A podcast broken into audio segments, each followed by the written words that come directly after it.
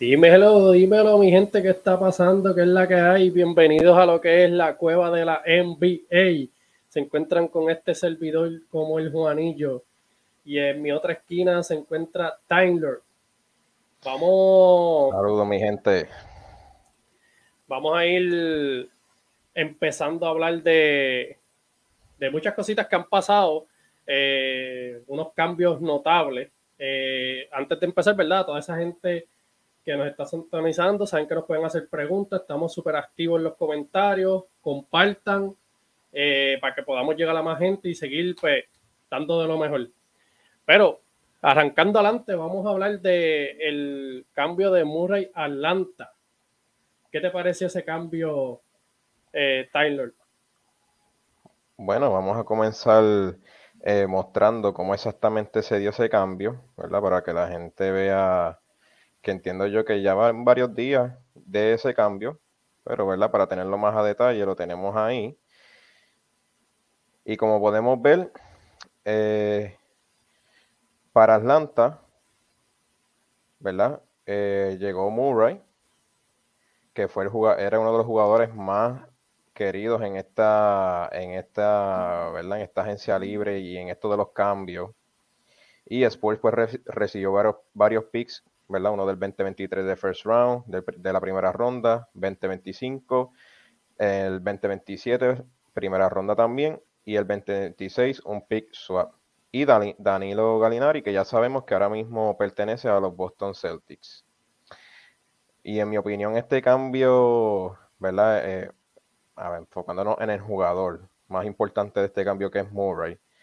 Eh, creo que le va a beneficiar bastante a Atlanta y especialmente a Trey Young, que, ¿verdad? En mi opinión, Atlanta se enfocó en buscar un jugador que sea ese jugador que lo ayude. O sea, que Trey Young no se vea solo en ese lado ofensivo y en adición a eso, cubre la, cubre la parte defensiva. O sea, que Trey Young, pues, sabemos que en el lado defensivo es malísimo, pero Murray no.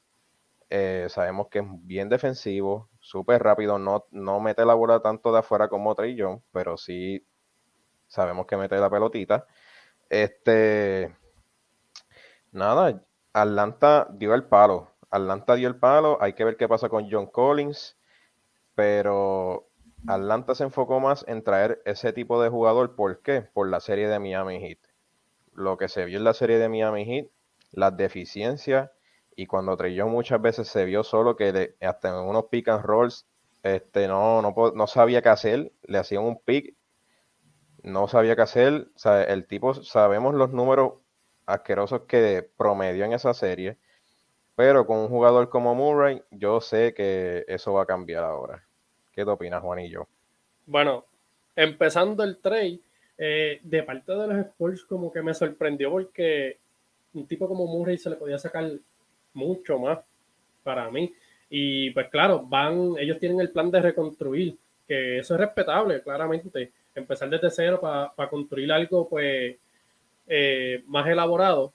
Lo que me está, que, me tiene bien tedioso es que el, Danilo Galinari, o sea, no sé, a lo mejor ese cambio se hubiese visto más lógico si en vez de esa pieza hubiese adquirido un Dandre Hunter o una de esas piezas jóvenes que tiene, que pues si vas a empezar una reconstrucción, pues empiezas con un jugador joven, vamos a desarrollarlo.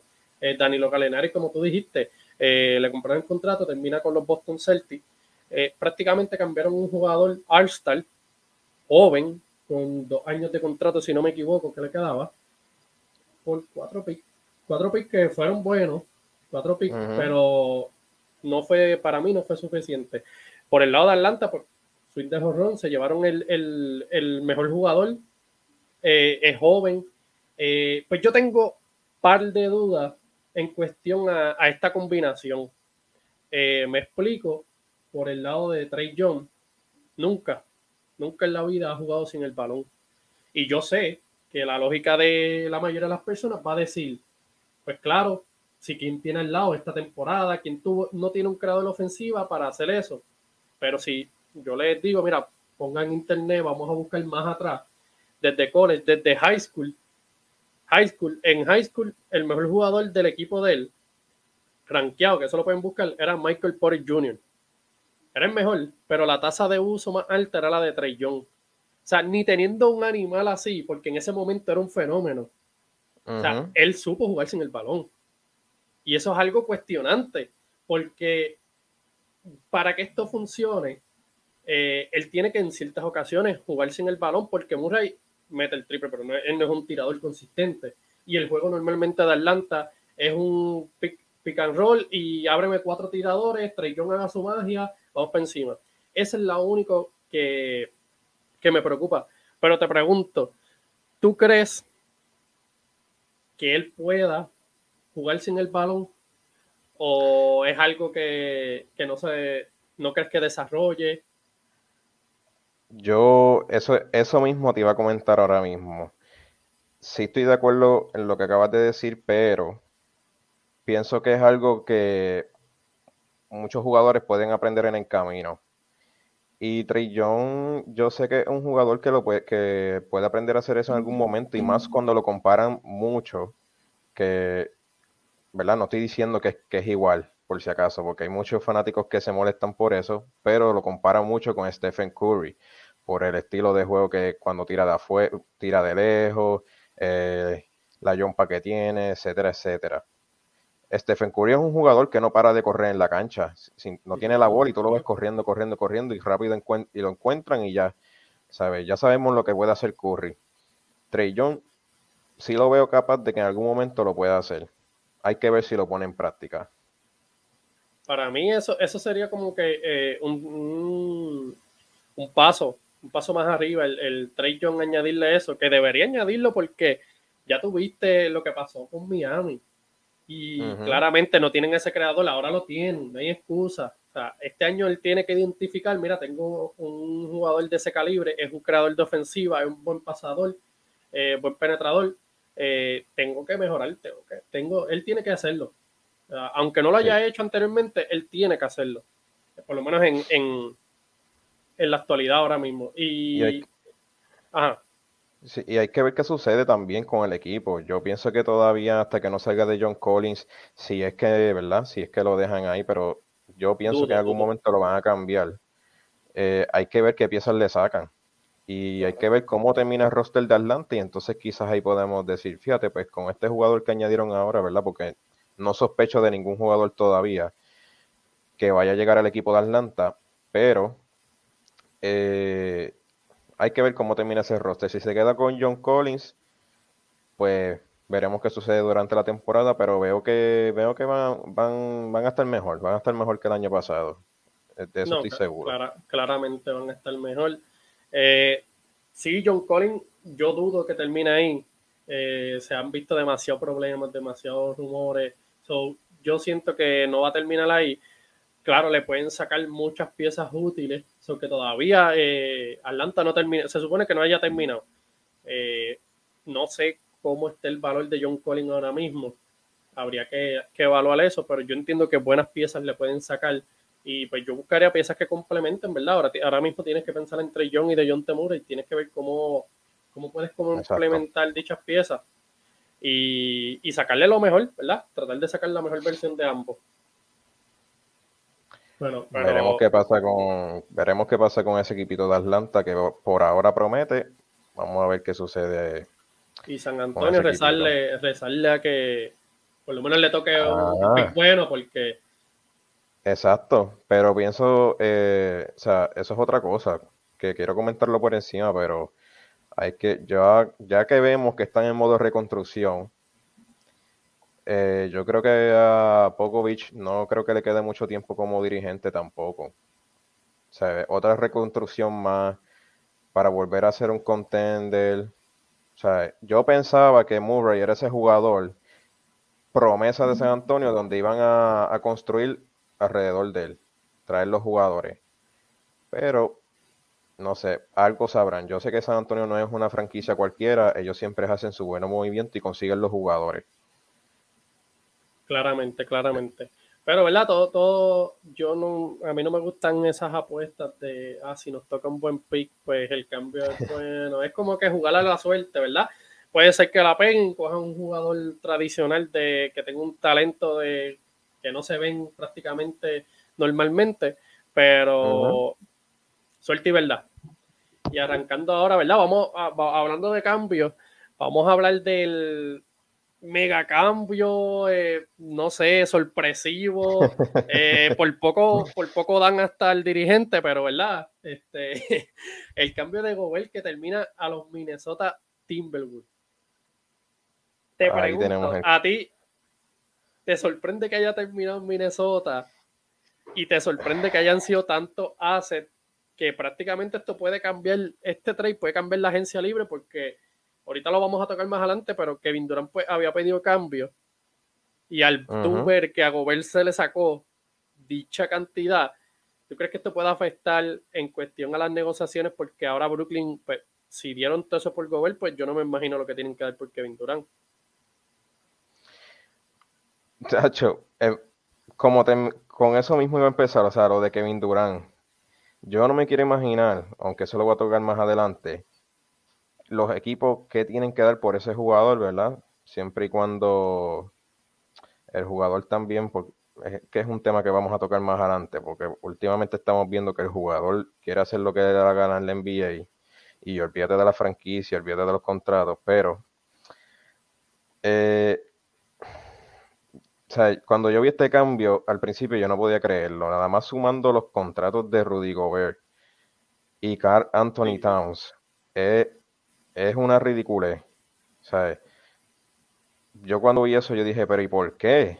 O sea, entonces vamos a, vamos a estar viendo un cuadro regular donde Carl Anthony va a estar jugando la 4 y Gobert la 5. Eso yo lo veo que va a ser un cuadro súper lento. Bueno, depende del jugador, si añade más jugadores o algo, pero yo no lo veo que eso no, eso no es un cambio que te asegura a ti ser contender o, por lo menos ganar un campeonato o algo, no, no te asegura nada. es un cambio que no te asegura nada, o sea, no sé, de verdad. Yo lo veo como un cambio desesperado. Claramente, para mí tiene que ver mucho ese cambio con la extensión de, de Cal Anthony Town quizás, pues, alguna manera como que decirle, mira, nosotros estamos, o sea, como que no tenemos miedo a gastar chavo, claramente. Yo no creo que ningún equipo que estuviese interesado en Gobel, por lo menos hubiese dado tanto. O sea, ellos pudieron haberlo, está bien, si lo ibas a coger, fine, pero tantos swap, tantos first round pick, eh, sin protección, ni siquiera, o sea, no le pusieron protección a, a, prácticamente yo creo que fue uno, el del 2029. Exacto. y, de aquí, allá.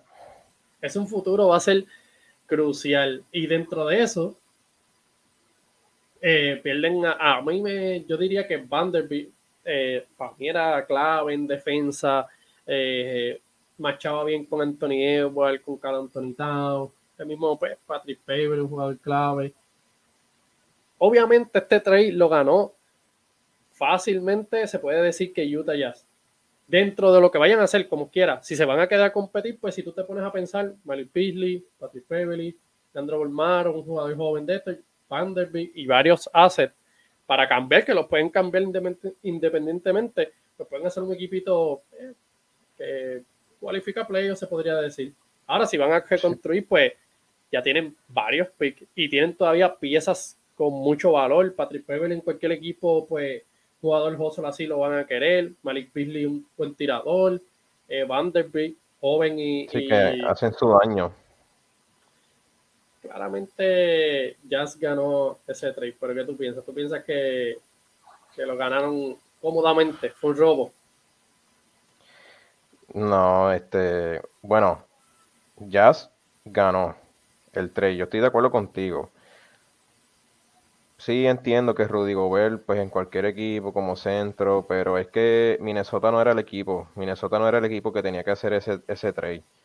Y de parte de Utah, sea, además de que salieron ganando, tenemos que tener en cuenta que ellos ya era hora que salieran de Rudy Gobert. Y más cuando sabemos que la relación entre él y Donovan Mitchell no estaba muy bien, que digamos. ya todo el mundo sabía eso. O sea que Utah Jazz sabíamos que en algún momento iban a salir de ese jugador. Pero Minnesota, yo lo vi de esa forma, como que desesperado. Este, y después salen rumores también, que querían a, que iban detrás de Kevin Durant, supuestamente. Este... Sí, yo leí que iban detrás de ellos, pero Brooklyn le pidió ojo a Cal Antonita o Antonio, igual creo que fue el paquete. ah, eh, Brooklyn está pidiendo a los jugadores que la franquicia no quieren cambiar. Pero nada, ese cambio de verdad que los fanáticos, si hay fanáticos de Minnesota en realidad le encantó ese cambio, lamento decirle que no van para ningún lado, lamentablemente. Ese cambio te mejora en temporada, te mejora porque Gobert pues te va a hacer el trabajo en la pintura, en playoff, mm, no sé, cuestionable, demasiado cuestionable. Ahora mismo sería eh, D'Angelo, ¿verdad? Tienen de Churingal, ¿a quien tienen ahora mismo? Anthony Edwards lo jugarían de Churingal, ¿verdad? Pues Carl Anthony Town, Gobert, McDaniel, creo que es, pero la profundidad del banco que tienen del banco ahora mismo tienen, perdieron la profundidad entera. ellos dependen mucho de las otras firmas que hagan y tienen complicado el lado salarial entre Gobert y Anthony Town se te va mucho. Antonio Huerto le tienes que dar los chavos, le tienen que dar los chavos, y ahí, mira, no va a ser algo muy diferente a lo que le está pasando a los Lakers. No, van a depender de mínimo de veteranos. Y si Anthony Edwards, Cal Anthony Town y Gobert son tus big three para caer campeones, Minnesota al fin. Minnesota al fin. Y D'Angelo Russell, lo más seguro, antes de que pasara todo esto, estaban locos de cambiarlo también a D'Angelo, a que es entendible porque no tuvo una buena estación en los playoffs, pero se supone que le saquen buenas piezas también, pero cuando llegue el momento de Anthony Edwards de decir, ahora quiero mi máximo, va a, estar, va a llegar un momento que van a estar estancados, cuando se pasen del topo salarial, van a decir, ahora qué podemos hacer. El mejor ejemplo que podemos ver de los Lakers ahora mismo. Claramente. Mira, Exacto, eso, mismo iba. dale. Zumba, zumba, zumba. Leyendo por aquí Armando está comentando, ¿verdad? Minnesota dio mucho por un jugador que no los va a llevar al campeonato. Súper de acuerdo. Súper de acuerdo. Por aquí Luis Joel comentó el mayor desastre fueron los Lakers.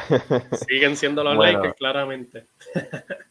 sí, pero lo más seguro se refiere al título del video, pero quizás más adelante va a entender el por qué. La pregunta de los Brooklyn Nets.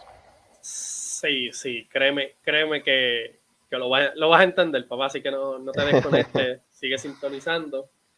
Eh, Armando comenta, como mucha segunda ronda llega. Eh, yo no sé si pasan de primera ronda, porque cuando tú te pones a analizar, está, o sea, Minnesota, no le ganan a Denver saludable, no le ganan a Clippers saludable, no le ganan a Phoenix saludable, bueno, dentro de verdad, de, todo lo que está pasando. No le ganan a Dallas saludable, no creo que le ganen a Dallas saludable. Yo diría que ni, no sé, yo diría que ni a Lakers saludable le ganan. Y eso es mucho decir, ¿verdad? Porque, no sé, yo no, yo no lo veo.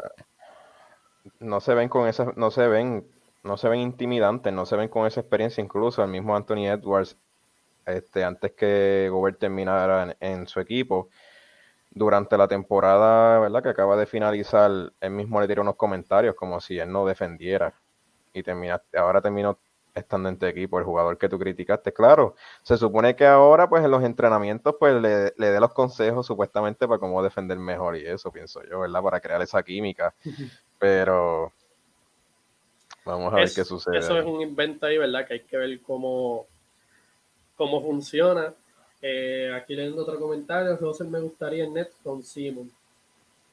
Bueno, Russell volvería, ¿verdad? A donde, a, donde tuvo gloria. Pero... y es, un comentario, si hay personas que, ¿verdad? que están pendientes al baloncesto, ¿verdad? Que no sea el NBA, si no me equivoco, creo que fue en high school, o creo que fue mucho antes, pero pueden buscar los highlights y todo, que sale D'Angelo Russell jugando con Ben Simmons. Ellos jugaban en un equipo junto antes. Este, quizás Armando se refiere a ese, por, eso se dijo ese comentario. Sí, el factor química, el factor química, y a lo mejor, ¿verdad? Eh, eh, puede ser, a lo mejor es lo que necesita Ben Simmons ahí, ¿verdad? Para que le diga que, tire la bola. Exacto, ahí lo aclaró Armando, en McDonald's En el Ah, exactamente. Bueno, vamos a ver. Yo sé que, pues, claramente tengo mis dudas con ese, esa firma de ese trade de Minnesota. Hay que ver, simple digo, hay que ver cómo, cómo machea eso eh, cuando empiece la temporada. Y brincando ya, dejando de hablar de Minnesota, al tema del video, hablar de, se podría decir, decepción. ¿Cómo, cómo, se puede escribirle eh, esto? Yo, decepción, mayor decepción, fracaso. Bueno, eh, a, mí me gustaría que tú, que, no, pero es que me gustaría que tú comenzaras porque sinceramente quiero saber si es que soy de los pocos que está pensando esto o no, pero es que quiero saber, o sea, para ti, con esta situación que está pasando en Brooklyn Nets, ¿verdad? Comenzando con la pregunta, ¿tú crees que con todo este escándalo que tienen ahora mismo, sabiendo lo que pudieron haber hecho los jugadores que tuvieron en su roster, ¿tú crees que estamos presenciando una de las mayores decepciones en la historia del NBA como franquicia? Como, como franquicia, me pregunta. Exacto, porque yo, yo lo veo de esta manera, o sea, el proceso que los, jugadores que tenían Brooklyn Nets, ponte a pensar desde lo que tenían antes que llegaran ellos. Y lo que lograron conseguir después que llega Kevin Durant, que él quería jugar con Irving sí o sí, luego ellos mismos traen a James Harden, o sea, pues ya habían jugado anteriormente juntos, y hasta lo que estamos viendo hoy día, que ya sabemos el escándalo, el desastre total que hay ahí, que, que llegó un momento que pusieron supuestamente a todo el roster en trade. Pues, de, del punto de vista de la franquicia, claramente es fracaso. E, este es el vivo ejemplo de por qué no siempre eh, se debe, ¿cómo, te digo? Se, debe dejar, o sea, se debe debe darle la potestad a un jugador. Porque estas cosas pasan, estas cosas pasan. Claramente, Brooklyn Nets nunca tuvo interés en Kyrie Irving. Eso no es una ciencia, eso no fue, eso fue la realidad. La única, el único motivo por el cual Irving estuvo en ese equipo es porque Kevin Durant le dijo, si me, si me quieres ahí, tienes que firmar a este.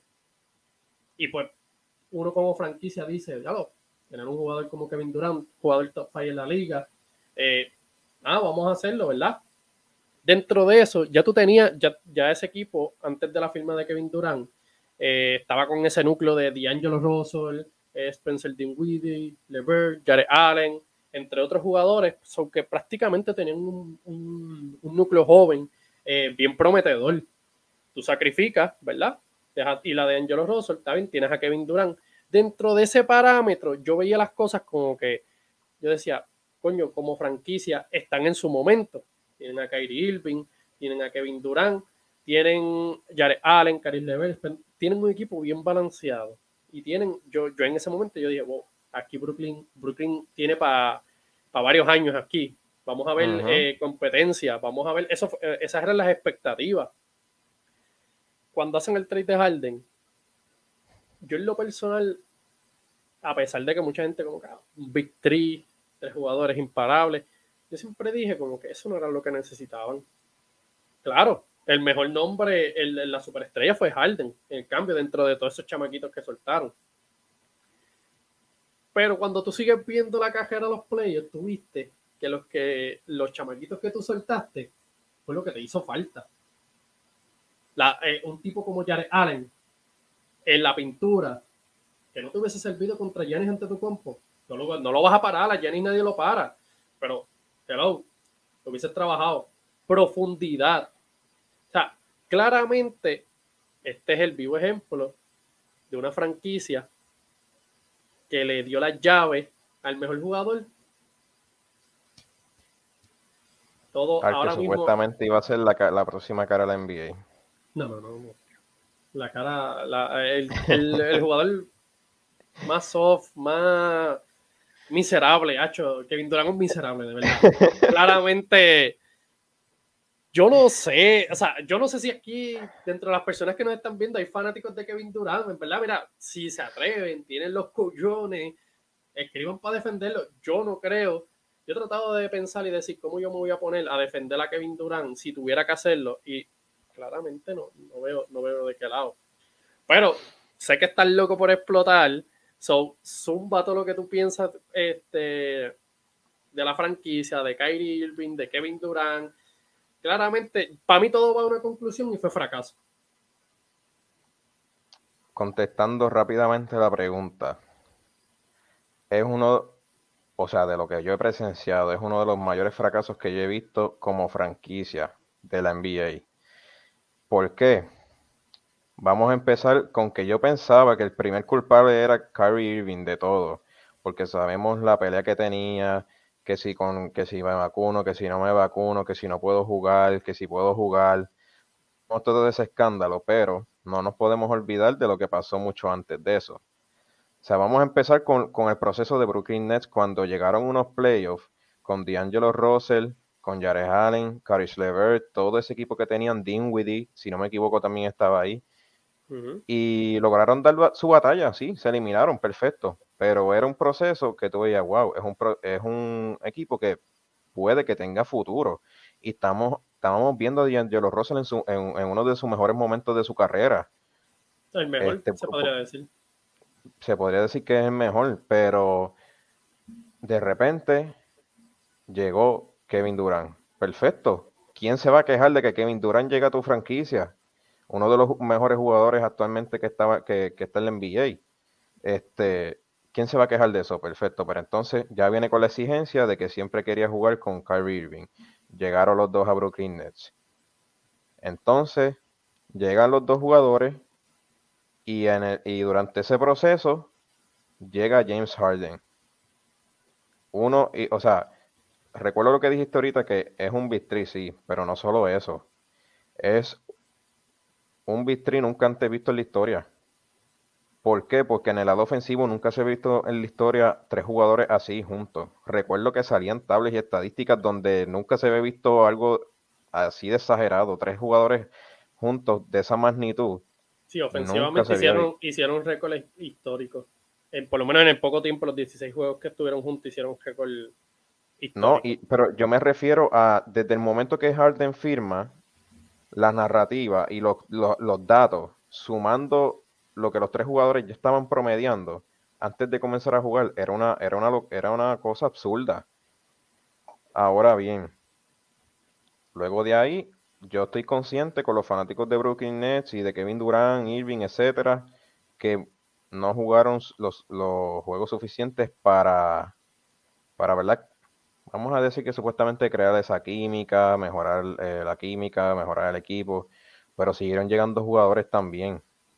Blake Griffin, la Marcus Aldridge, este, Patty Mills. Eh, después a Dinwiddie, si no me equivoco, lo habían sacado. Él, él estuvo lesionado y después fue que lo cambiaron o lo soltaron. No recuerdo qué pasó con Dinwiddie, pero nunca jugó con ese bistri, si no me equivoco. Este, siguieron llegando las piezas. No había excusa alguna. Y lamentablemente vamos a llegar a lo que yo quería llegar, a lo que estamos presenciando ahora. Antes de yo continuar, déjame leer este comentario. Vamos a leerlo aquí, que acaban de comentarnos. En el cambio de Harden se quedaron sin futuro. Cambiaron el potencial por alguien que ya está probado que no gana campeonato. Claramente. Excelente comentario. Ahora bien, Harden se fue, todo el mundo criticó a James Harden. Que hasta yo fui uno de ellos porque ya sabemos el historial de él, su conducta, su poca ética desde Houston que si hago lo que me da la gana, no me presento a las prácticas, no, este, en, subo de peso, eh, un físico que no tenía antes, me, lo, lo, ¿cómo es? Fuerzan ese cambio. Se va de escribiendo a Luca? Eh, Luca, Luca todavía podría ser, pero todavía. Irving, su conducta también. Recuerdo cuando por eso es que yo dije al principio que pensaba que Irving era culpable de, todo. ¿Por qué? Porque recuerdo cuando hasta él estaba rompiendo los protocolos del NBA. Cuando estaba hasta, en, si no me equivoco, era en una boda de una hermana o, un cumpleaños o algo así. Este, Mientras que Kevin Durant estaba jugando y tú estás rompiendo los protocolos del NBA, es en serio. Otro de los puntos, no recuerdo cuál de los dos fue, no sé si fue Kevin Durant o Kyrie Irving, alguien en los comentarios me puede corregir, si Juanillo, si tú sabes quién de los dos fue, uno de los dos quería a Steve Nash como dirigente, otro dirigente que fracasó, porque no se vio la experiencia y contra Boston Celtics se notó que no supo qué hacer contra Udoka, que sí era un novato este año como dirigente en, en los playoffs. ¿Sabes? Exige, exige y exige y de repente nos encontramos con esto. Irving quiere ir a los Lakers sí o sí y Kevin Durant quiere ir a los Suns o quiere ir a Miami Heat, pero Miami Heat no puede sol quiere ir a Miami Heat si Portland no se va, si Adebayo no se va, si aquel no se va. O sea, sigues con tu exigencia después que te dieron la llave de un equipo, te dieron el control de un equipo y ahora quieres hacer lo que te da la gana. Firmas un contrato máximo los otros días y ya el segundo año tú te quieres ir del equipo. Eso es una falta de respeto. El que lo quiera ver así o no, eso no se hace y tu ética se va a la mierda. ¿Por qué? O sea, tú, tú firmas un contrato máximo como de cuatro años, si no me equivoco, y ya al segundo año tú estás pidiendo cambio a la franquicia a la franquicia que dio todo por ustedes y ahora se van y la van a dejar en la miseria de nuevo. Lamentablemente mucha gente me criticaba cuando yo decía que Irving nunca fue líder, que Durant nunca fue líder. Y había gente que lo defendía. Ninguno de los tres han sabido ser líderes y no son líderes al día de hoy. No son jugadores líderes y ahora mismo están corriendo del, del reguero que dejaron en Brooklyn para irse a montar a irse a montarse. No quieren hacer un equipo desde cero. Irving se le hace fácil, déjame ir con LeBron porque sin él nunca he ganado. Kevin Durant pues no puede hacer nada con Golden State porque ya demostraron otra vez que sin él pudieron ganar. Pero entonces Kevin Durant quiere montarse. Tengo un fanático de Kevin Durant comentando ahí todavía. Este, yo espero que tenga algo para defenderlo, pero mejor ve cambiándote de jugador porque seguir un jugador como ese, síguelo por el talento, por más nada, porque por la ética de verdad que el tipo no sirve ni es líder tampoco. Sí, sí, sigue así mismo como escribió a Curry mejor. Claramente, hablando de eso, ya, ya, ya que entramos en contexto, eh, los fanáticos de Golden State, súper contexto, los, los fanáticos de Curry, se ha demostrado, se validó su postura, Curry nunca necesitó a Kevin Durant. Se validó. Ya no hay nada que decir. Esto, más que eh, hablando de, del top 10 y toda esa cuestión, pues hay ciertos debates. No vamos a caer en esto. Obviamente, eso va a ser un programa aparte. Eso va a tomar mucho tiempo.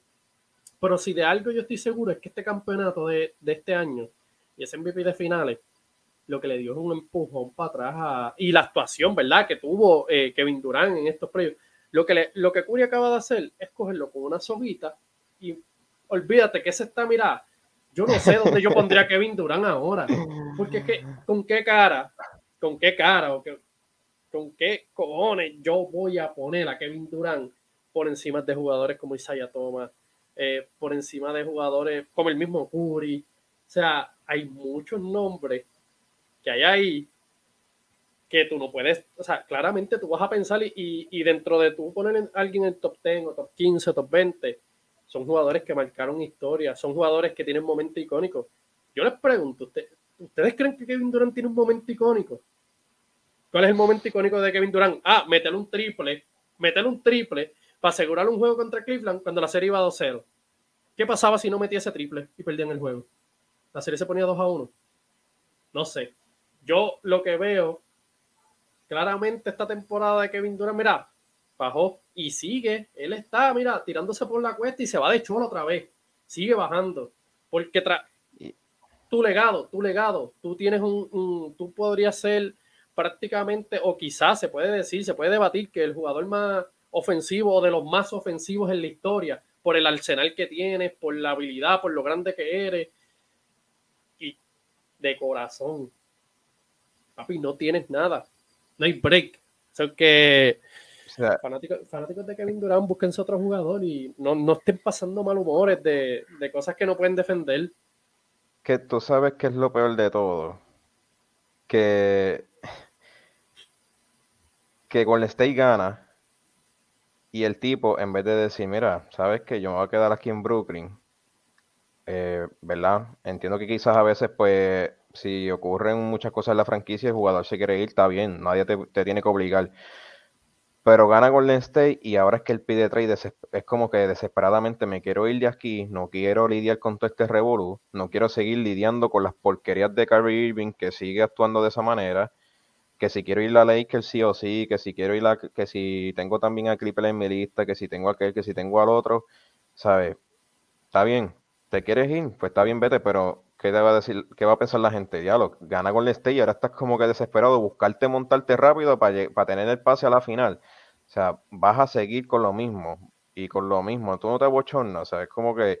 Teniendo la oportunidad de, de, de, de, tener un. O sea, ir a un equipo que balancee la liga. Él puede ahora mismo tomar la decisión y irse a un equipo, ejemplo, Atlanta, quizá lo mismo Charlotte Hornets, que son equipos que no son, tú sabes que no es bien descarado de que yo me voy a cambiar y dije, mis dos equipos, mis dos opciones de, de equipo son los dos mejores récords de la conferencia, de ambas, de dichas conferencias. O sea, eso es un descaro.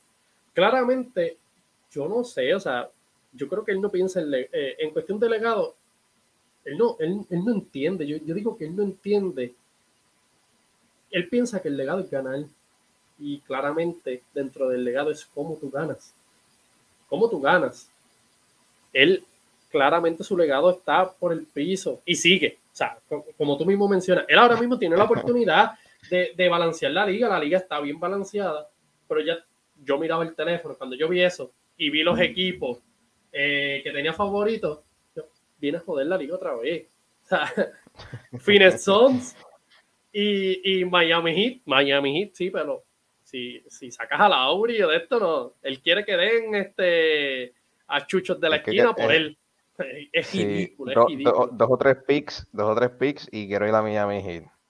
Aquí un comentario de Armando, vamos a ponerlo por aquí rapidito, dice, el fracaso no fue en los Nets, fueron los jugadores, el fracaso es de Nets si lo cambian, si los cambian a donde ellos quieran y no cogen las mejores ofertas porque Curry, Irving y Durán les puede sacar bastante. Entiendo ese comentario, pero eh, ¿verdad? Después te dejo a ti, Juanillo, para que contestes rápido. El fracaso para mí fueron los Nets desde el momento que le dieron la llave a Kevin Durant y, a los jugadores, porque lo más seguro Irving influenció también, pero más a Kevin Durant de, mira, ¿qué es lo que tú quieres para tu equipo? Es más, si no me equivoco, yo no sé si Kevin Durant fue parte de cuando él quería que le dieran a DeAndre Jordan los 30 millones que le dieron en su momento y el tipo, eso fue un, gasto, de, votaron los chavos ahí porque después ni lo usaban y lo también lo votaron del equipo. O sea, que te, te dan, Brooklyn Nets le da las llaves y esto es lo que sucede muchas veces y no quiero meter mucho a LeBron porque yo sé que quizás hay mabrones que se muestran rápido. Eh, LeBron no es el tema pero muchas veces a LeBron le, hace, le, dan, le dan el mismo beneficio, le dan las llaves para que traiga a los jugadores que sean, le GM en la casa, y entonces vemos la situación como Russell Westbrook, que ya sabemos el desastre que tuvieron de temporada, que lo pueden tratar de arreglar este año, sí lo pueden arreglar, pero tuvieron un desastre de temporada. Y está complicado. Y está complicadito con eso, con ese contrato. Pero por eso es que yo digo que fue un fracaso como tal de la franquicia y las franquicias que permiten esas cosas, especialmente Brooklyn Nets, cuando tuvo tres jugadores que nunca en la historia se había visto un Big de esa manera. Y ni tan siquiera llegaron a una final. Claramente. Eh, contestando, ¿verdad? A lo que comentó Armando, sí el fracaso fue de Nets, porque ellos le permitieron, eh, ellos claramente tuvieron mejores movidas, pudieron haber hecho mejores fichajes se dejaron llevar por Kevin Durant. Y aunque ellos ahora mismo saquen las mejores ofertas por dichos jugadores, estás o sea, atrasaste tu proceso, estás, tienes que empezar otra vez. Esto es claramente empezar la, la peor etapa del proceso, cuando tienes que reconstruirlo, o sea, reconstruir lo más malo porque tienes que tratar de sacar talentos generacionales, desarrollarlo y eso no, no, es, que, no es que tú empiezas una reconstrucción y es que funciona. Hay muchas franquicias que han empezado, rompen a mitad porque saben que no va a dar nada. Orlando Magic lo hizo. Lo mejor que hicieron fue cualificar a, a, playoff una vez, irse, yo no sé si fue barrio o ganar un juego. Tuvieron que empezar otra vez. Y están todavía en ese transcurso. Eh, claramente fracaso, fracaso de net, de Kevin Durant y Kyrie Irving, pues son unos fracasados, eso no es nada nuevo. Eh, pero fracaso así como franquicia, que tuvo la opción de, ser relevante en, esta, en esta época, en, este, en este lapso, y lo desperdiciaron.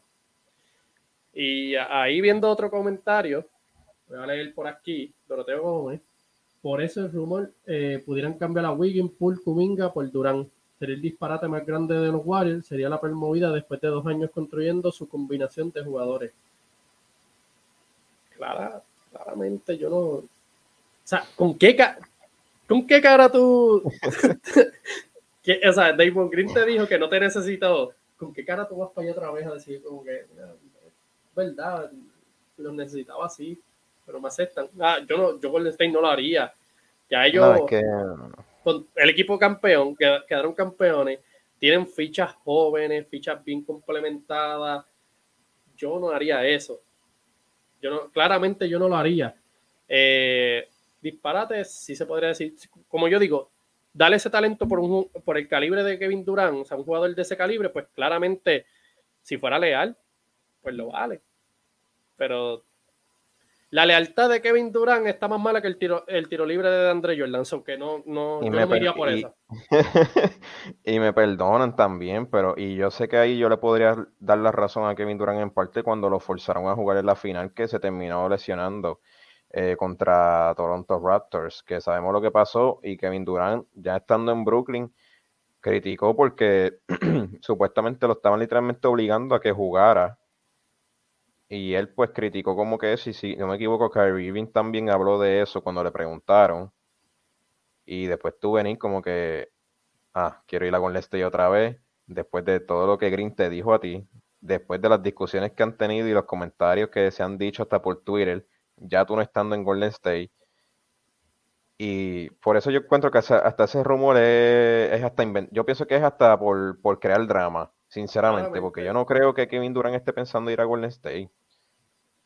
O sea, eso va a ser lo peor, eso, eso lo haría peor todavía. O sea, quedan campeones, tú pides un trade y de repente terminas en Golden State, el equipo que en su momento te ganó, teniendo una, tú teniendo una ventaja 3-1, te ganan, te unes al equipo que te ganó y después te vas y ganan sin ti y quieres volver ahí. Nada, yo lo veo ya zurdo.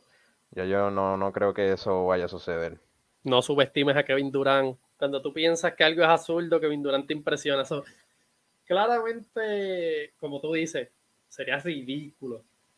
Pero que es Kevin Durant, ya yo no sé si me sorprende o no. aquí, aquí te tiraron un comentario, un fanático de Kevin Durant. que habla las cosas como son. Yo, yo, yo dije, si llega, si llega a, si, si iba al trade, que es de Andre Ayton, Michael Bridges, eh, par de picks de primera ronda, pues tienen que darle el campeonato a Son, porque el Big Three, Chris Paul, Booker y Kevin Durant, campeonato, campeonato seguro, en mi opinión. Claramente si va a Miami también sin tocar esas piezas, campeonato seguro. So, que apoye, que apoye a Kevin Durant como tal, no, no, jamás, jamás en la vida, créeme. Vamos a leer otro comentario por aquí de Luis Alfredo. Lo malo de tanquear en Brooklyn es de que los picks son de Houston por adquirir a Harden. Buen, eh, Luis Alfredo, buen punto. Eh, se me había olvidado. Ese, ese es el problema de. de, Otro de, los problemas. O sea, el problema va más allá aún. Porque es que no pueden empezar a tanquear porque van a tanquear para otro equipo. Ese es el problema. Ellos tienen su futuro, entonces dentro de lo de Harden, que al principio como que fue medio cuestionable, pero esos picks ahora, esos picks de Houston, con el desmadre que hay en Brooklyn, esos picks son oro. Porque la probabilidad de ser un pick 5 o un pick 8 para abajo es bien alta. Ahora eso, eso es suerte y verdad. Pero esa, ellos dependen de, ellos dependen, su reconstrucción depende de lo que ellos puedan sacarle a Kevin Durant y Kyrie Irving ahora mismo. Ellos no pueden decir como que vamos a empezar a tanquear full y vamos a tener, porque es que no tienen pick, se lo dieron todos a Houston. Van a tanquear para que otros se los goce. Lamentablemente, y, buen punto por tocar eso, porque más eh, más va el tema de fracasados como, como franquicia. Y... Una de las opciones es que, ¿verdad? Disculpa que te interrumpa, Juan, hablando de eso de los picks, que una opción es que de repente le saquen picks altos a esos jugadores como Kevin Durant y Kyrie Irving, pero son jugadores que te están diciendo dónde quieren ir. No es que tú puedas decir, ay, pues mira, yo veo Oklahoma, eh, Kevin Durant jugó en Oklahoma, Oklahoma tienen picks que ni votándolo y tú dices como tú dices están siendo Brooklyn, fíjate, sería una buena opción cambiarlo a Oklahoma, un equipo donde Kevin Durant comenzó su carrera. Abro pregunta. Te va a decir. Abro pregunta, ahora que, perdona que te interrumpa. Eh, si Kevin Durant cambia por Oklahoma con ese núcleo joven, ¿tú crees que de alguna manera se pueda arreglar o por lo menos minimizar el daño que está hecho a su legado con llevar un equipo joven a un campeonato, difícil lo veo, pero tú crees que se pueda como que remediar el daño de su legado? ¿O tú crees que no, no hay break? Aunque gane un campeonato así, que mega imposible que sea un campeonato, porque ganar con Oklahoma, ganar con. Bueno, depende, ¿verdad? Si se queda Julius Alexander, si no, Julius Alexander y que los jugadores jóvenes. ¿Tú crees que arregle el, triste legado de Kevin Durant?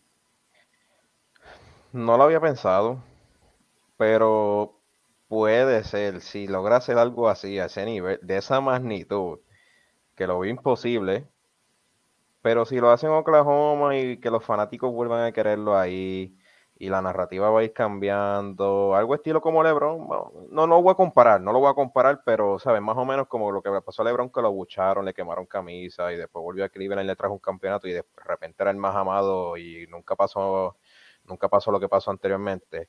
Este, pues más o menos se podría ver de esa forma, pero la historia está escrita.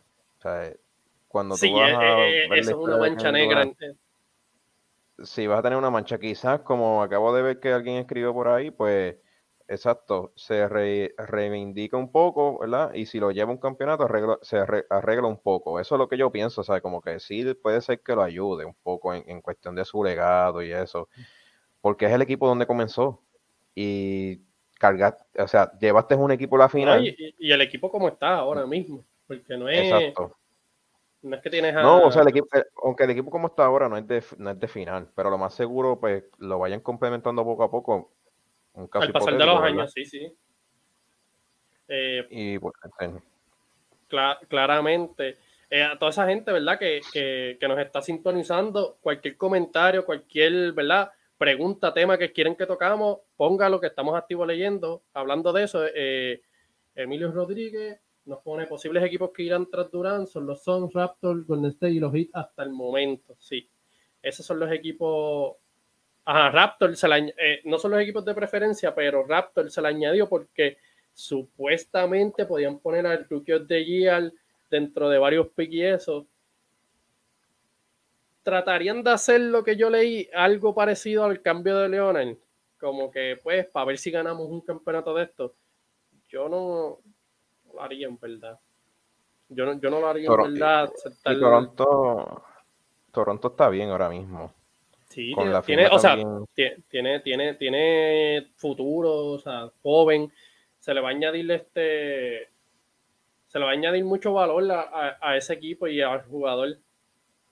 Eh, aquí le, si le, hablando de Armando, si lo lleva un campeonato, arregla un poco la cuestión es que un tipo, un tipo que no es líder, llevarle un campeonato es súper mega difícil. Eh, Chef Holgren es buenísimo. Eh, es buenísimo. De verdad, yo, yo, he visto a ese chamaco. la único, el único defecto es el físico, pero eh, mete el triple, defiende súper bien. Realmente. Tiene, tiene, Oklahoma tiene buenos jugadores, pero. Sí, sí, tiene buenos. sí, es, son muy, son muy jóvenes todavía que le falta bastante y Kevin Durant, con lo desesperado que es, eh, no creo que... y Luis Alfredo comenta por aquí, muchachos, ¿qué creen ustedes de Durant para Chicago Bulls? Vi ese rumor también. ¿Qué te opinas, sería, Juanillo? sería por, por Lavin, ¿verdad? Lavin filmó... No, yo, yo vi por DeRozan, por Cagarosan, como tú le dices. Yo lo cambio, en verdad yo lo... No es el único. No, no, es el único, pero yo lo cambio, en verdad. De Rosan, de Rosan, como te dije, para mí es un jugador de temporada regular. Eh, yo Chicago Bulls lo haría. Y esa combinación de Sacha Lavin y, y Kevin Durant. Y, pues, Durant. Es, media, se, o sea, es media curiosa, o sea, buen, tiradores, eh, buen porcentaje de los dos. No, que no, no, sacrifican a Alonso Ball tampoco. Alonso, Alonso Ball ahí también. Digo, eh, eh, eso es pensando yo en el, en el rumor que yo vi. En el rumor que, o sea, los paquetes que han presentado de cada equipo, tengo que buscarlo, pero yo llegué a ver que DeRozan estaba ahí, creo que habían hasta algunos picks, creo que eran como dos picks o algo, no recuerdo exactamente, pero sé que lo llegué a ver. Este, pero el primero que salía era DeRozan, no estaba Zach Lavin. Yo, si es así, dependiendo ¿verdad? de los otros que den, porque si te quedas con, con, con Sash Lavin, Lonzo Ball, Bucevic, pues tiene un, tiene un núcleo chévere. Cuestionante en el lado defensivo, pero eh, no cambia mucho. De Rusen tampoco, o sea, digamos que galdeaba. So, Kevin Durant galdea mucho mejor. Pero dudo, ¿verdad? Dudo que lo hagan. No, no creo que como los, de, no, destinos. Pero sí, vi, el rumor. Eh, otra pregunta aquí. Vamos a ver qué. Mateo Gómez, ¿qué creen de los Wizards? ¿Tienen fe en Porzingis? ¿Tienen fe? ¿Tienen fe en Porzingis? Claramente tienen. Es que es, es talentoso. Porzingis es un jugador talentoso. lo malo son las lesiones. Ellos apostaron, supongo que, ¿verdad? Eh, en esa firma Dinwiddie también estuvo lesionado con ellos, apostaron a ver si, si podrían hacer una combinación entre Bradley Bill, que by le, le, abrieron la billetera completa, pero yo no le veo mucho futuro ahora mismo a Wizard. Se lo estoy diciendo desde hoy. Vamos a a 5 de 2022. Bradley Bill va a terminar pidiendo un cambio, aseguró su chavo. Cuando vea el despelote que hay ahí, va a terminar pidiendo cambios y ver, ¿verdad? No lo cambien, porque un contrato de esos contratos más ahora son bastante difíciles de marchar. ¿Qué opinas de, de Washington? Volvemos. Yo no le veo mucho futuro a Washington porque siempre, sí, Bradley Bill se merece ese dinero, el dinero que se, que se le ofrece a Bradley Bill, pero dejar Dinwiddie, si no me equivoco, pues no sé si fue vía cambio, creo que sí. Sí, fue vía cambio, sí, que fue por Porzingis. Este, Dinwiddie ahora mismo que está en Dada y no sé, no, yo no le veo mucho futuro. Hay que ver qué hacen en los próximos años o esta temporada misma. Vamos a ver si hacen un movimiento que me impresionen, pero a mí me, yo me molesto un poco con Bradley Bill, pero también lo entiendo. O sea, no podemos hacer nada desde el punto de vista del fanático porque o sea, los jugadores allá, ellos también, aunque muchos buscan el dinero y se les olvida lo que en realidad muchas veces importa, pero claro, también ellos tienen que cobrar. No, no podemos pensar que los jugadores tienen que cobrar una miseria para ser ganadores y, tratar de sobrevivir. Claro que no. Pero para Bradley ahora mismo lo que lo veo es con la mentalidad de quiero ganar, ganar dinero, ganar dinero, ganar dinero y que Wizard se resuelva. Pero no había pensado de ese punto que mencionaste, Juanillo, de que quizás él pida trade.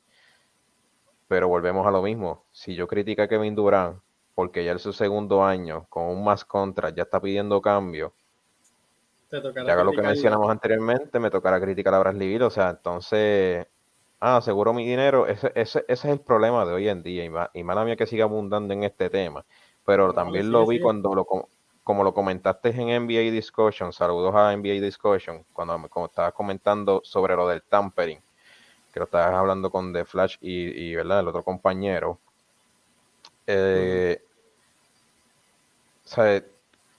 yo creo que yo tampoco había visto algo así, de que un minuto, literal, un minuto de la como mencionaron ustedes, de la, de la agencia libre y ya un montón de reportes de cantazo. Aquel firmó el máximo, aquel firmó el máximo, aquel traspaso de aquel. En serio, o sea, en, menos de media hora ya teníamos sobre cuántos, cuántos cambios y cuántos traspasos. O sea, cuántas firmas, discúlpame, cuántas firmas y,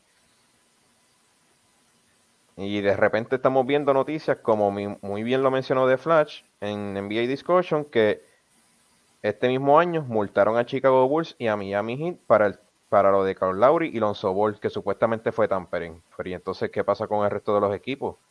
¿Por qué no podemos entonces hacer lo mismo con los otros equipos? Que muchas veces hay jugadores que van hasta a, un podcast o, o, sale un reportaje que me reuní con este jugador en la casa de él, que si, llama, si este jugador se comunicó conmigo para que, para que se uniera él al equipo y no hicieron nada, pero entonces a Miami y a Chicago Bulls por una supuesta investigación tampering.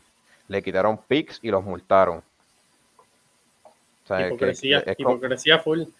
Es como yo digo, o lo haces a todo el mundo o la eliminas, que claramente la deben eliminar. Es una ridiculez, tú no puedes coger y decir, le voy a quitar el pick a este, voy a dar esto, y a otros hacer como si nada hubiese pasado. Claramente todo el mundo hace tampering o lo permite o no lo permite. No estés en el medio, quedan feo. La NBA queda feo para esto. Claramente yo pienso que es una estupidez. Para mí tú debes eliminar el tampering. Deja a todo el mundo que, claro, tú, y si lo fueras a coger en serio, ¿cómo tú lo harías? Tienes que estar pendiente de todos los teléfonos de cada jugador, porque claramente... Monitorearlo.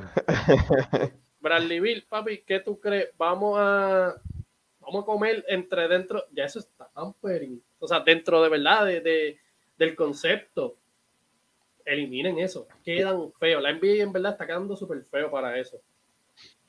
Lo que pasa es que si yo veo, yo pienso que si la NBA dice, ah, vamos a eliminar lo de la regla del tampering, va a ser peor todavía porque los jugadores de hoy en día se van a ver más descarados y ya se está viendo, o sea, fotos editadas por fanáticos las subo a Twitter, este, Demian Lillard viene y sube una foto con Kevin Durant con el uniforme de Portland.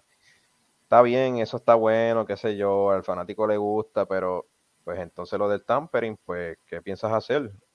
O sea, no es que, no es que tampoco tenga el jugador preso y tienes que entonces obligar a que le, que le, escuche las llamadas, le vea los mensajes de texto, no, nada, nada que ver, pero eh, vamos a ver qué le envía hace con eso, pero para, Estamos viéndolo. Para unos sí, para otros no. Feo, feo, feo. Y hablando así de, ya soltando, ¿verdad? Todo, todo, ese drama de esto, tocando a, los campeones de la conferencia del Este, los Boston Celtics que se movieron súper durísimo, eh, consiguieron a Michael Brogdon sin perder nada relevante de su rotación, o sea, la rotación que los llevó a, la final de la NBA y a los que se, quedaron a dos juegos de quedar campeones. Ahí en pantalla tenemos el cambio completo oficial. Eh, Celtics recibe a Malcolm Brogdon, eh, los Pacers reciben a Aaron Nisby, Daniel Tice, Nick Stauskas, Malik, Malik, Fitz, Malik Fitz, Juwan Morgan y un pick, el 2023 first round pick. ¿Qué perdió Boston? ¿Qué utilizaba?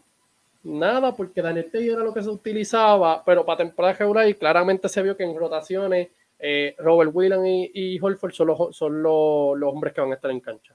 Él no, iba a tener muchos minutos. Por parte de, ¿tú crees que Pacers de alguna manera, eh, no sé, ¿cómo, tú ves el trade? ¿Hayan ganado en algún aspecto? Eh, no sé, esos nombres ahí puede ser verdad que un equipo que, le den tiempo, porque también hay que, hay, que decir las cosas como son. Eh, varios de esos jugadores, yo creo que Aaron Nismi puede ser un mejor jugador de claramente lo que es, porque no tiene tiempo eh, en Boston. Ahora en Pacers, pues ellos están full, full de este reconstrucción. supongo que Aaron Nismith, eh, varios de esos muchachos que están ahí van a tener tiempo, van a poder desarrollarse.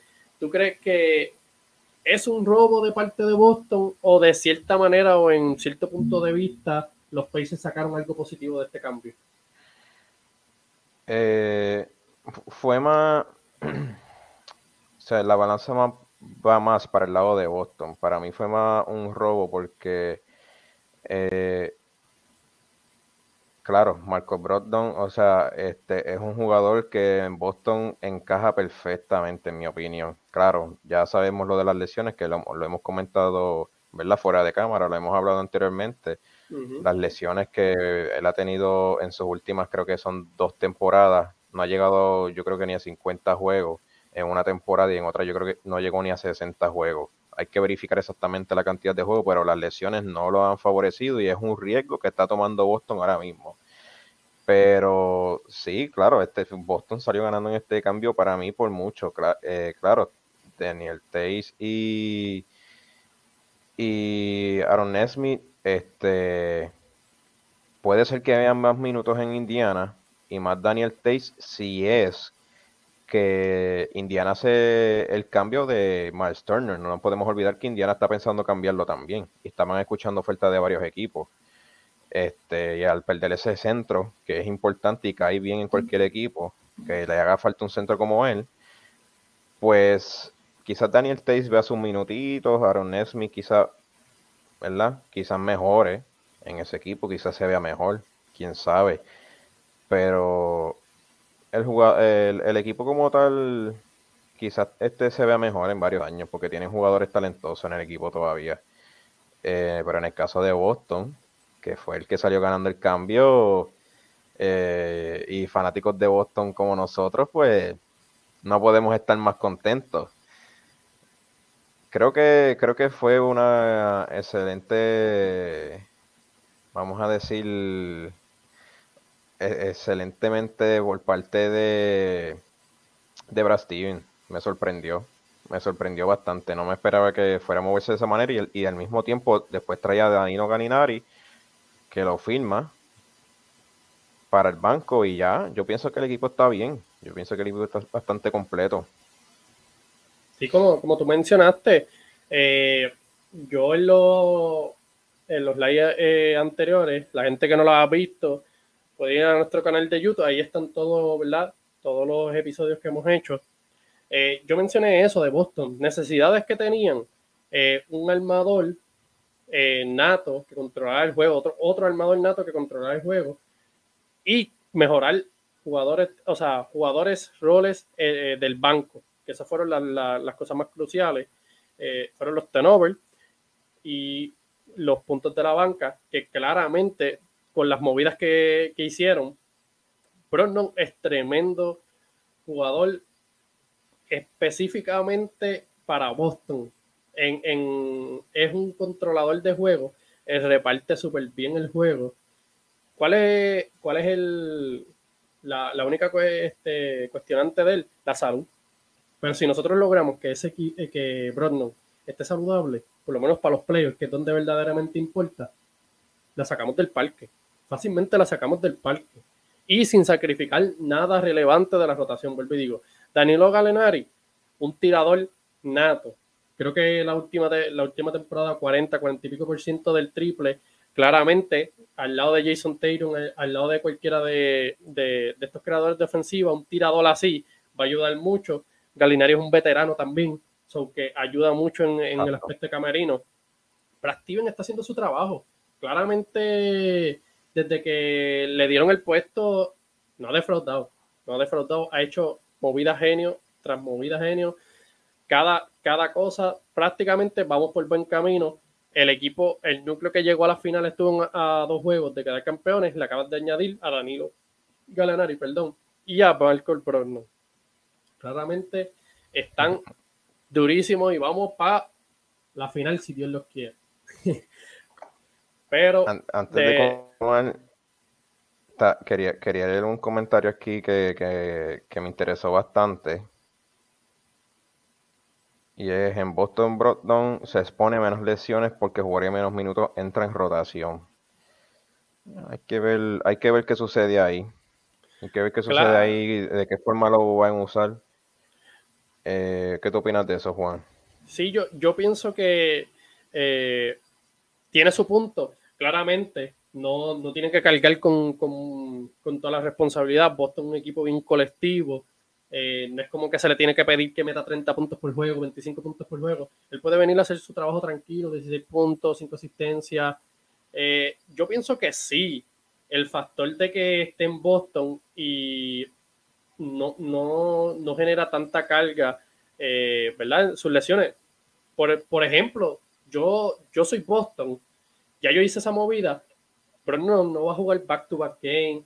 o sea, yo sería bien precavido en la temporada a la hora de los back-to-back games, o sea, lo cuidaría bastante. Para mí, sí, de verdad, yo entiendo que puede tener, eh, puede mantenerse saludable. Sí, por lo menos Boston lo utiliza de la manera correcta para, utilizarlo en los playoffs, que es donde verdaderamente importa. Eh, otro comentario. Si cogen a Brandon como el malo general, les puede pasar como Irving y Kemba, ese, ese equipo llega más lejos con Smart. Yo ahí. ¿Puedes... ¿Qué, opinas, de, eso? Pues entiendo su punto, pero eh, lo que pasa es que con Kemba eh, no, no, es lo mismo, porque con Kemba teníamos un boquete en la defensa y, los Poingar muchas veces hacían lo que le daba la gana con él. O cuando había un mismatch que hacían un pick and roll y de repente teníamos a Kemba y no defendía. Eh, Irving, Irving no es que fuera el más defensivo tampoco, pero sí se podría decir que era o sea, defensivamente mejor que Kemba. Y Brogdon, yo pienso que él tiene el, el potencial, es, bueno, es bueno en esa parte. Pero entiendo el punto también de que quizás, eh, entiendo por dónde va ese comentario, porque hay personas que prefieren que Smart siga siendo el point eh, regular y que venga Brogdon del banco por el momento para mantenerlo saludable. Pero no me estaría malo que de repente algunas rotaciones yo vea a Brogdon de regular y es, este Smart jugando lado ver cómo funciona. Si no funciona, pues se puede hacer esa estrategia. Hay que ver que eh, Yudoka, eh, ¿verdad? Como dirigente, qué decisión toma. Sí, yo, yo pienso que yo siempre le doy importancia no a los que empiezan, es a los que terminan el juego. Yo estoy casi seguro de que Brandon va a, va a cerrar los juegos. Siempre y cuando, ¿verdad? Su, su, su salud lo permita, pero yo entiendo que ese, ese cuadro de quizás, ¿verdad? Dependiendo de contra quién estén jugando, yo podría ver un cuadro de Brogdon Smart, eh, Jalen Brown, Jason Tatum y quizás Holford o Robert Williams, cualquiera de los dos. Ese cuadro para mí sería un cuadro súper mortal, bueno defensivo todo el mundo, todo el mundo mete la bola. So, claramente Boston salió con la puerta ancha en, ese cambio. leyendo aquí un poquito los comentarios, ¿verdad? Eh, Melvin Luna que está muy activo en los comentarios, comentó sobre Galinari y me, me, dio risa este comentario, Galinari. Ay, señor. Está bien, Melvin, pero no, lo, lo, bueno es que tiene ofensivas, o tranquilo. Puede ser que sea lento, pero. El equipo, el equipo defensivo es la, el colectivo. El, el, problema de el problema de Luna es que él se cree que a mí se me olvida que él es fanático de Atlanta. Pero cuando Galinari estaba en Atlanta, oh, el equipo en el cielo y no me decía esas cosas de Galinari. Pero ahora Galinari es el más malo porque se fue de Atlanta. ¿Ves cómo son las cosas? Doble moral, doble moral. Pero ah, antes de verdad, eh, ¿querían mencionar algo de los agentes libres, Tyler? vamos. Eh, no, por el momento no, porque veo que ya como que esto como que se tranquilizó un poco. Hay que esperar un poquito a ver qué sucede. Creo que DiMarcus Cousins se rumoró ahora y que para los Lakers ya los Lakers quieren a media liga, ya esos esos rumores ya me da igual, o sea, me da igual hablarlo sinceramente, porque aquel va para Lakers, aquel va para Lakers, siempre es lo mismo. los Lakers quieren a todo el mundo supuestamente y a eh, supuestamente lo quieren firmar. Estás diciendo que los Lakers son, o sea, son los ángeles soñadores, ¿es lo que te refieres? los soñadores. No, no voy a decir los no voy a decir los ángeles soñadores porque pues en el año de Anthony Davis tuvieron la suerte de que Boston no podía hacer nada, pero se veía que Anthony Davis como que era quería jugar junto a LeBron. O sea, aunque Boston pudiera en su momento arriesgarse para hacer un cambio por Anthony Davis y él iba a escoger a los Lakers, eso se sabía. ahora que tú tocas eso, el problema de Anthony Davis, eh, Boston sí puso una oferta sobre la mesa. Anthony Davis, el problema era que era ese contrato, o sea, un año, no es como el, por ejemplo, Kevin Durant ahora, el ah, equipo que coja Kevin Durant tiene cuatro años de contrato le quedan, so que dentro de, estaría seguro, Anthony Davis, pues como quien dice, y como no, él habló claramente que quería jugar con LeBron, pues como quien dice, era sacrificar todo para que se te vaya después. So, Boston en eso tomó. Sí, sí, era, renta era como rentable, un jugador rentable, un contrato rentable que, que nos arriesgábamos a tenerlo un año y ya. Eh, ahí Emilio Rodríguez y Carmelo, ¿dónde lo ven? Yo no, yo no veo en verdad que no, no, tengo ni idea. ¿Tú tienes algún tipo de idea de dónde termine Carmelo? No, he visto ni, ni, ni, siquiera un humor de que alguien esté interesado. Lo que vi es que supuestamente los Knicks, si no me corrigen, de, eh, no sé si le tenían las puertas abiertas, pero no he visto así mucho de los Lakers tampoco. Y si los Lakers hicieron varias movidas y no firmaron a Carmelo, no sé. Presiento que Carmelo no va a estar en los Lakers este año. Puede. puede, puede. En verdad que no, no sé. Yo creo que. No he visto, no he visto. No creo que en New York. Bueno, podría ir al despelote de allá, pero no, no creo. Ahí Denny, Denny Guzmán se comenta, comenta Anthony Davis, un cristal, claramente es un cristal.